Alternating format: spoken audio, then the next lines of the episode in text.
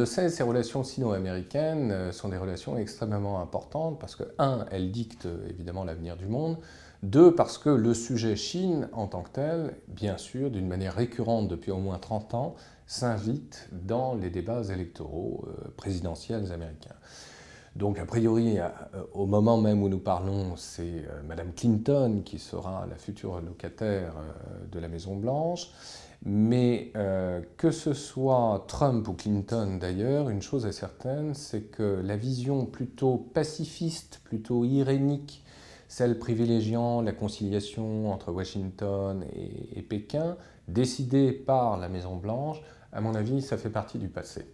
C'est-à-dire qu'on avait jusqu'à euh, ces derniers temps, donc euh, depuis au moins 30 ans, 40 ans, depuis l'ère Kissinger, ancien euh, conseiller de Richard Nixon à la présidence, mais aussi Brzezinski, euh, conseiller quant à lui de Carter à la présidence, on avait une position relativement commune, savoir on fait du business avec la Chine et surtout pas trop de couac parce que de toute façon on en a besoin. Euh, à mon avis, les choses vont forcément se tendre. Euh, et le meilleur poste d'observation justement sur ces tensions, nous l'avons dit lors d'une précédente séance, c'est bien sûr les Philippines, d'une part, mais aussi et surtout, on l'oublie trop souvent, Taïwan. Taïwan qui euh, en soi est une sorte de champ de force, comme on dit en physique, hein, avec des oppositions contraires euh, qui peuvent être évidemment dommageables tantôt pour les uns pour les autres. Alors n'exagérons pas non plus, parce que d'une manière subliminale, on a bien compris la question de fond, c'est de se dire si oui ou non les États-Unis, notamment vis-à-vis de Pékin, lâcheront à terme Taïwan. Hein.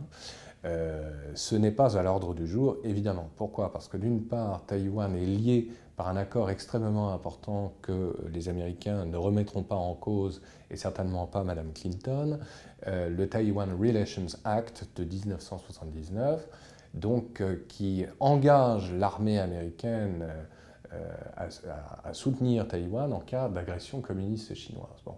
Donc de ce point de vue-là, rien ne changera, mais on le sent bien, évidemment, c'est dans l'air du temps.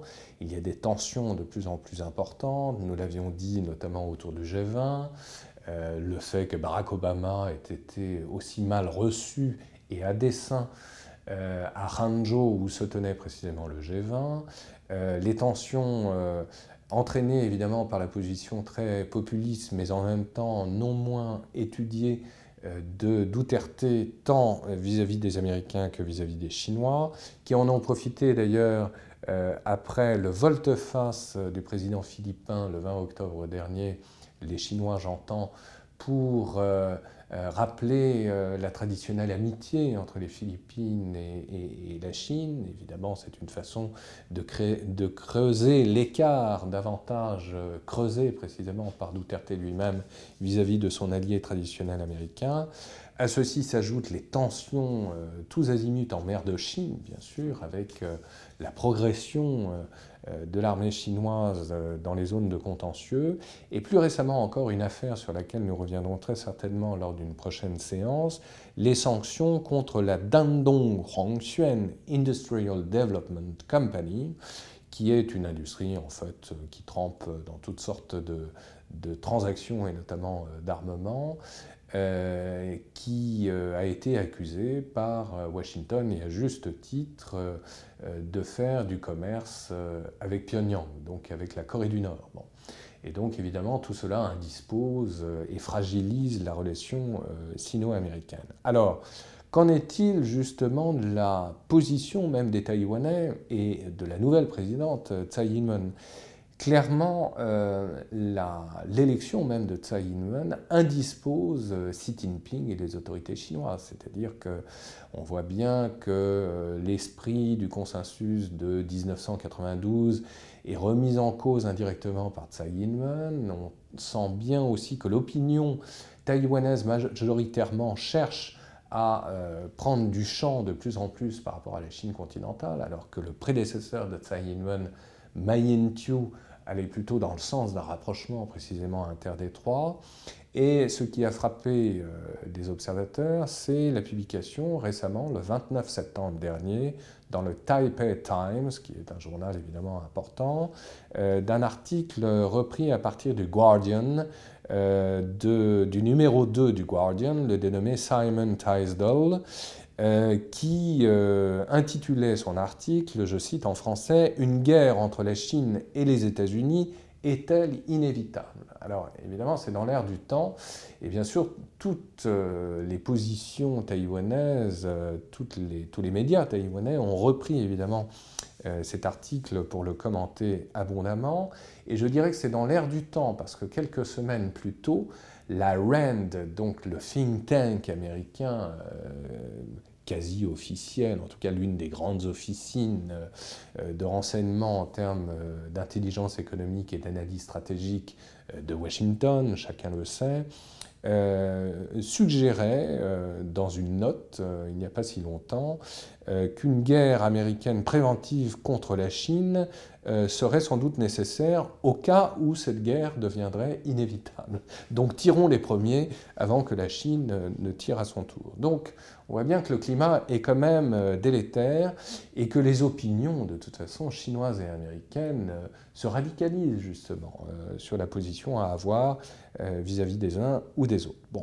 En même temps, recontextualisons les choses et réapaisons les choses à notre manière. En réalité, les risques de conflit pour l'heure, en tout cas jusqu'à présent, sont très certainement euh, euh, très limités il faut bien sûr s'en réjouir. Pour plusieurs raisons, et à mon avis, ce sont des signes assez tangibles et intéressants.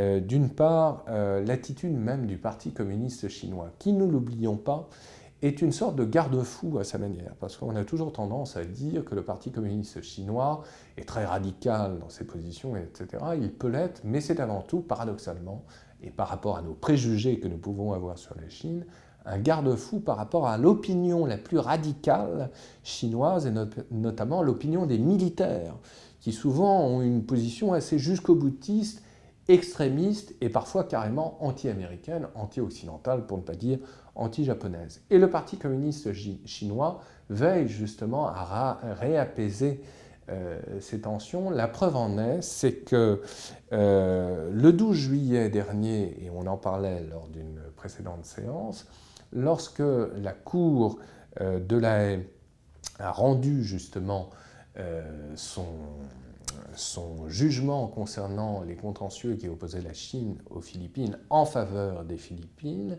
la toile en Chine s'est enflammée hyper nationaliste comme on peut l'imaginer, contre les Philippins bien sûr, mais aussi contre les Occidentaux. Et le Parti communiste chinois, clairement, a censuré justement euh, les réseaux sociaux euh, sur ce sujet extrêmement sensible. Ce qui montre bien que le Parti communiste chinois essaye à sa manière d'instrumentaliser bien sûr l'opinion, mais en même temps rappelle toujours l'opinion à sa juste mesure. Et puis, ne l'oublions pas non plus, plus récemment, et, ceci montre toute l'ambivalence évidemment de la position chinoise, le Global Times, donc euh, journal anglophone euh, chinois, euh, qui est aux ordres évidemment par rapport au Parti communiste chinois, a publié un article tout à fait élogieux sur les années Barack Obama pour saluer évidemment son départ. Donc c'est assez intéressant, mais en même temps ça révèle quoi? Ça révèle évidemment que c'est une relation euh, d'interdépendance, jusqu'à aujourd'hui bien sûr, extrêmement importante évidemment pour les Chinois, mais aussi pour les Américains. Quelques chiffres qui parlent évidemment d'eux-mêmes, c'est que la Chine détient 30% de la dette américaine, ce qui est évidemment tout à fait considérable, et que pour la seule année 2015, les échanges commerciaux entre les États-Unis et la Chine était évalué à 600 milliards de dollars. Donc, évidemment, dans ce contexte, une guerre, même indirecte, entre l'un des alliés des États-Unis et la Chine aurait des effets absolument dévastateurs. Et donc, euh, très certainement, cette charge chinoise contre les États-Unis à laquelle nous avons assisté ces derniers temps au G20, à mon avis, est purement de circonstance. C'est-à-dire qu'il y a là, comme on dirait en communication, une fenêtre de tir, c'est-à-dire un flottement euh, au niveau du pouvoir à Washington. C'est le moment justement de charger un peu euh, les Américains. Mais en même temps, je dirais que c'est un, un allié objectif dans les faits et qu'on ne peut en aucun cas au jour d'aujourd'hui, parce que la Chine a encore besoin des investissements américains et ceux de leurs alliés, on ne peut s'aliéner évidemment côté chinois euh, la puissance américaine. La Chine a besoin des États-Unis.